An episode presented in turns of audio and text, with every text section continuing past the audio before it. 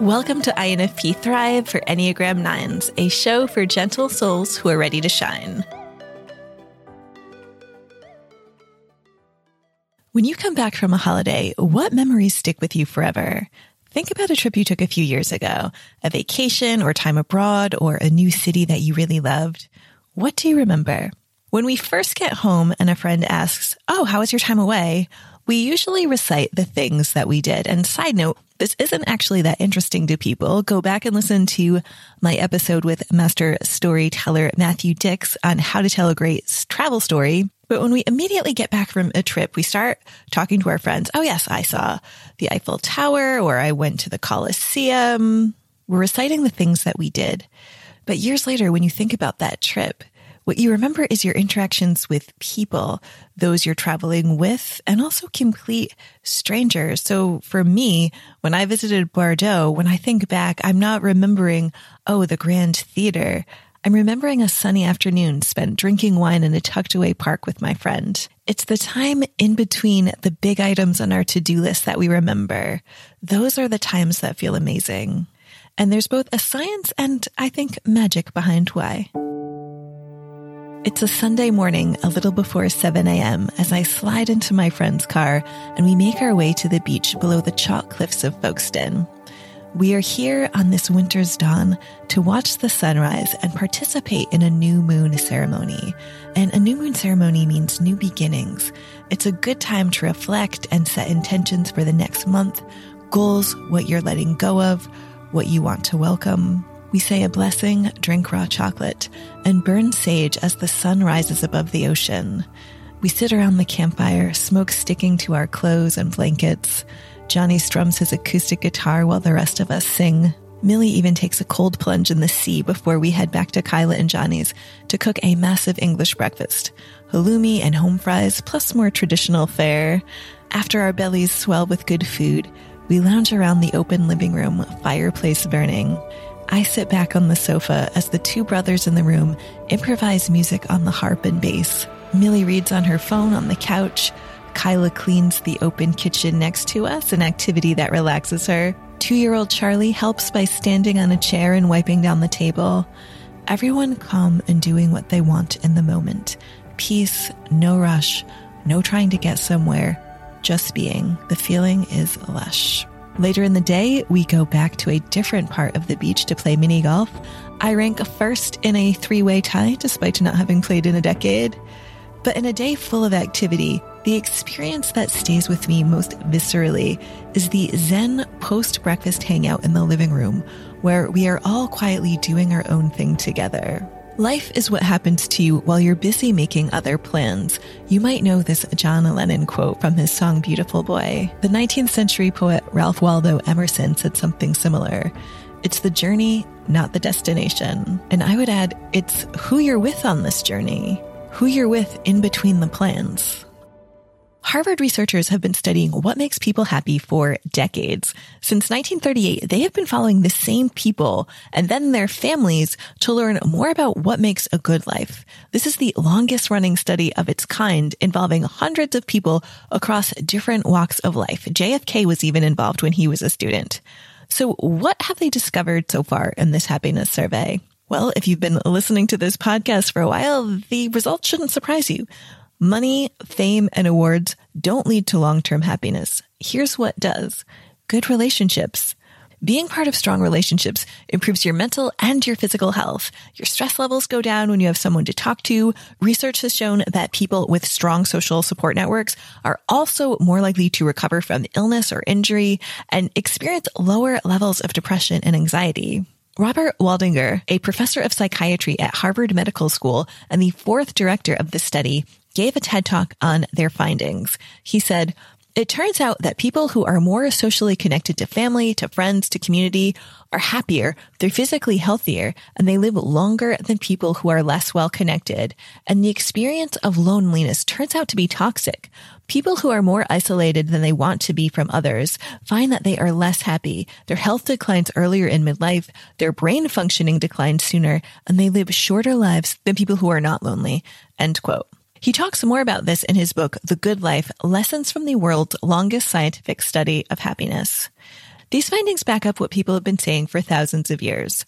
When people think back on their lives, they regret worrying about what others think and not spending enough time with the ones they love. Bronnie Ware wrote about this in The Five Regrets of the Dying. She spent a long time taking care of people in their final days of life. And these are the five regrets she said she saw again and again. To quote Bronnie, I wish I'd had the courage to live a life true to myself, not the life others expected of me. I wish I hadn't worked so hard. I wish I'd had the courage to express my feelings. I wish I had stayed in touch with my friends. I wish that I had let myself be happier. End quote. The Stoics have discussed these ideas for millennia. With regard to the first point, Epictetus said, what other people think of you is none of your business. So stop worrying what other people think and placing their opinions of you above your own opinions of yourself. Respect your ideas and your values and have the courage to live them. The Stoics talked a lot about this. They also talked about the importance of staying in touch with friends, being a good friend, and developing relationships with people who share your values and who can help you live a more fulfilling life. People you can learn from and who can learn from you, who can challenge you in a good way to be the best version of yourself. And the Harvard study of adult development, that's the happiness study, backs this up, saying happy people invest time in relationships. They make an effort to see people. They stay curious and don't assume that they know everything about what people are thinking, even if they've known them for a long time. These two concepts, worrying about what other people think and also not seeing friends, are often linked. We are afraid to share how we feel or to reach out to someone else out of fear of rejection. In the book, The Good Life, the authors talked about one of the men the Harvard Happiness Study had been following for decades. He had graduated from college, fought in World War II, became a scientist and raised a family. And he talked about his children, his adult children, being the most important thing in his life, but he almost never saw them. He even started learning a new language because his son had moved overseas, but he didn't go and visit him because he didn't want to be a burden. That is so heartbreaking. Who is someone you haven't spoken to in a while who you'd like to see? Do you think that they have any idea you want to see them? It's time to reconnect. According to Robert Waldinger and his co-author of The Good Life, Mark Schultz, loneliness is more dangerous to health than obesity, and it's linked to early death as much as alcoholism and smoking. In an article that they co-wrote for The Atlantic, they said, quote, loneliness has a physical effect on the body. It can render people more sensitive to pain, suppress their immune system, diminish brain function, and disrupt sleep, which in turn can make an already lonely person even more tired and irritable. A tide of loneliness is flooding through modern societies, and we have a serious problem. Recent stats should make us take notice. In a study conducted online that sampled 55,000 respondents from across the world, one out of every three people of all ages reported they often feel lonely. Among these, the loneliest group were 16 to 24 year olds, 40% of whom reported feeling lonely often or very often. In the UK, the economic cost of this loneliness, because lonely people are less productive and more prone to employment turnover, is estimated at more than two and a half billion pounds. So that's $3.1 billion roughly annually and helped lead to establish the UK Ministry of Loneliness. In Japan, 32% of adults expected to feel lonely most of the time during 2020. And of course, that was the pandemic, beginning of the pandemic, but I think that they may have been surveyed before that.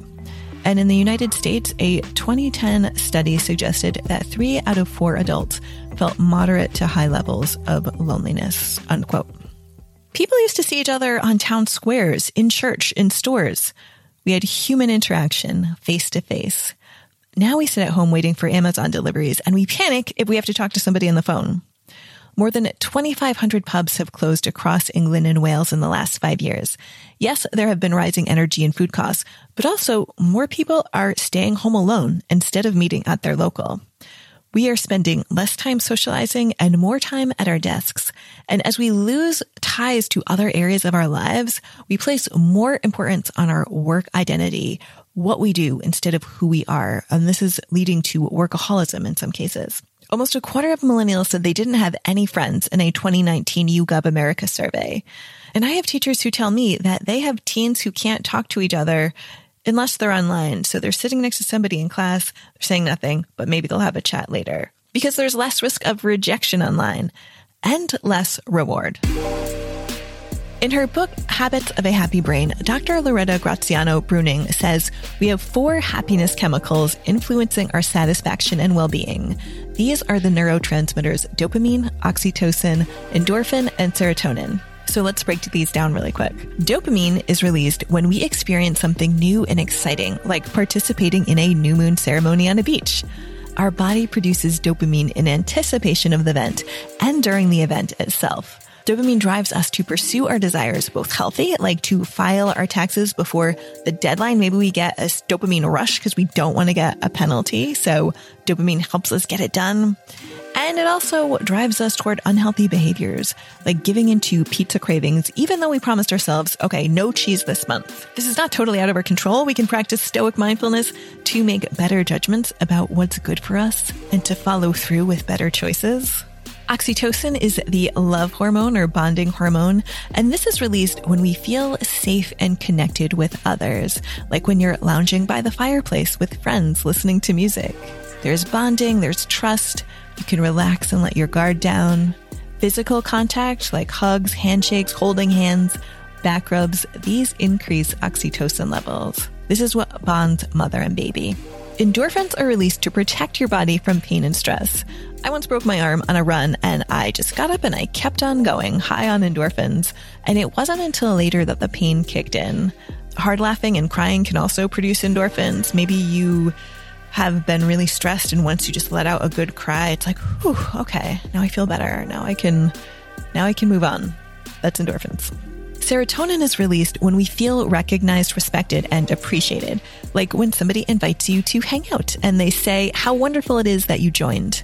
Serotonin swells us with pride and makes us feel special and content. You feel satisfied, you feel present. You can see how quality in person relationships and interactions can foster these happy chemicals. But what about online friends? Is there the same effect? Dr. Breuning says Digital friends are proxies that can stimulate good feelings of social trust without the complications of human bonds. The oxytocin is less than with live personal contact, of course, but proxies can expand the foundation for future trust. Proxy trust is comfortable because there's less risk of disappointment. But if you give up on direct interpersonal trust, your brain feels that something is missing, and it is oxytocin. End quote. So that's from Habits of a Happy Brain. To increase your happiness and health, create experiences with other people that release dopamine, oxytocin, and serotonin. Take a trip somewhere new. Bond over a podcast episode. Celebrate each other's highlights of the week or highlights of the day. Another quote from Ralph Waldo Emerson a friend is a person with whom I may be sincere. Before him, I may think aloud.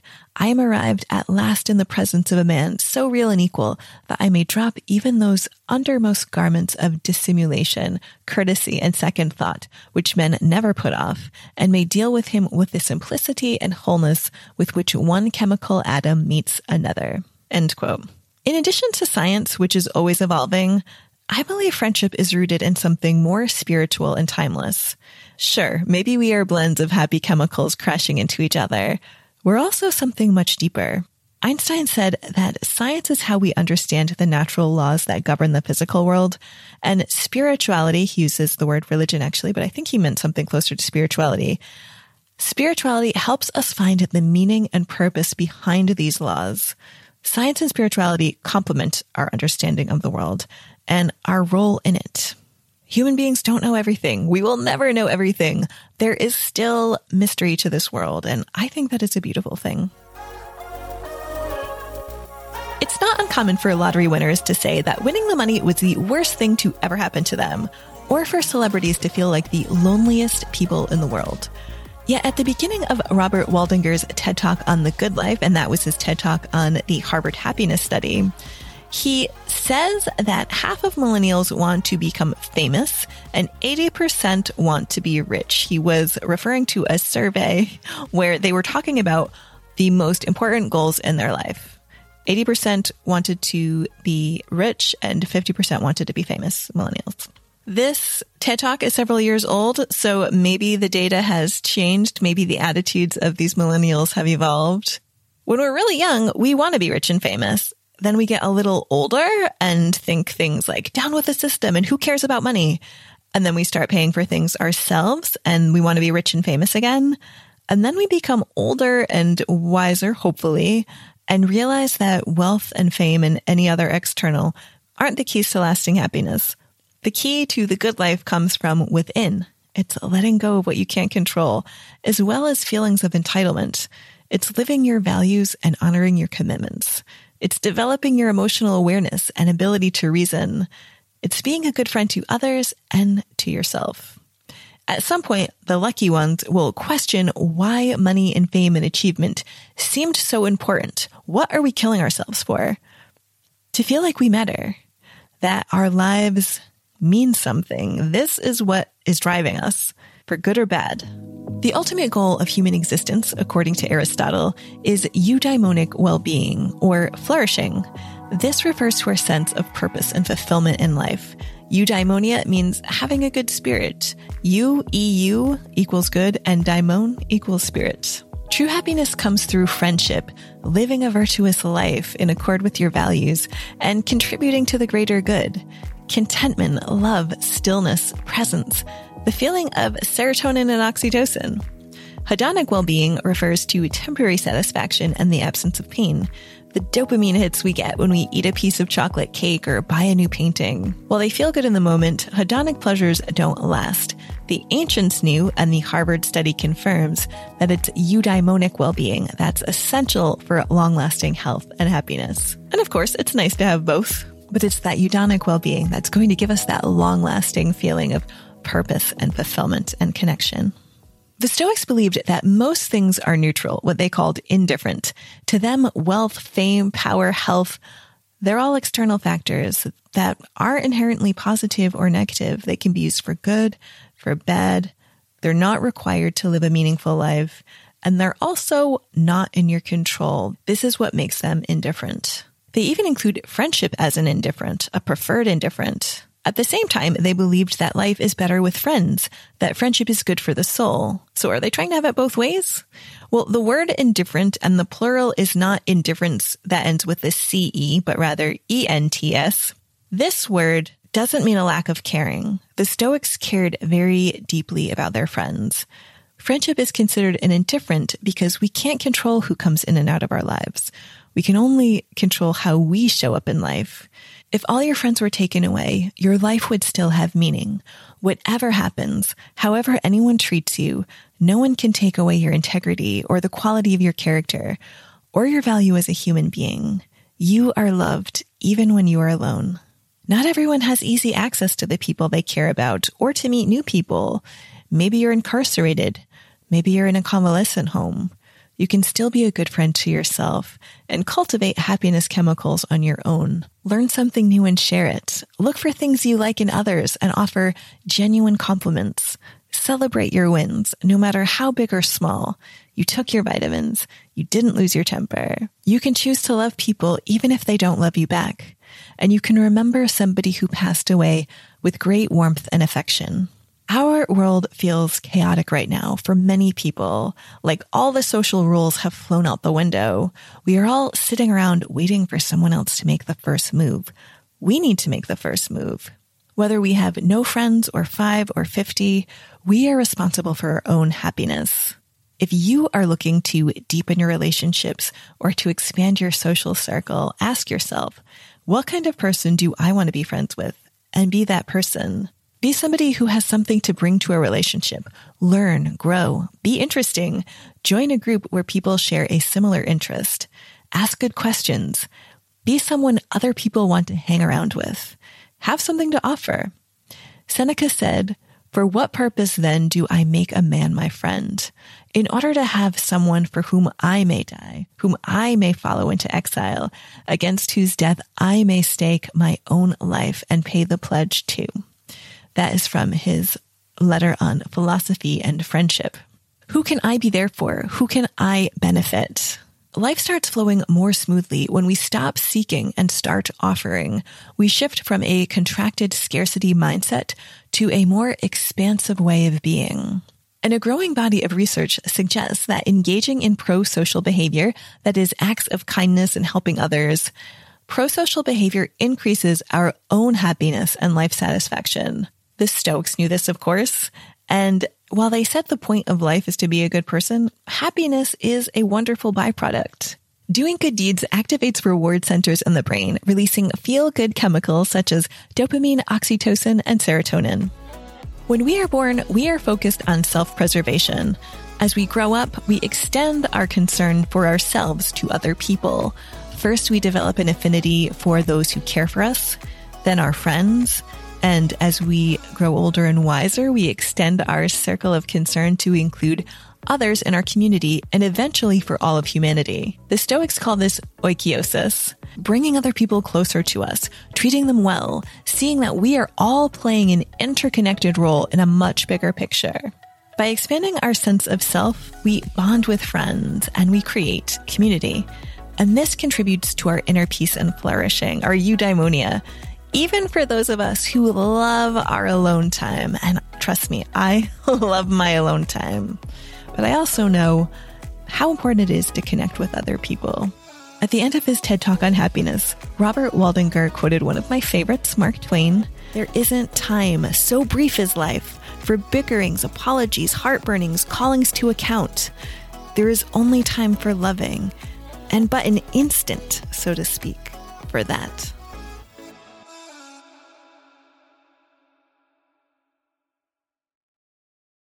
Hey, let's continue the conversation. Head on over to my blog on Substack for more content on how to thrive through better communication, stoicism, and global exploration. That is right. Blogging is cool again over on the Substack platform. There you can chat with me in the comments, and I have plenty of bonuses for paid subscribers, or you can just read for free. So click the link in the episode notes to access the Substack Live Without Borders.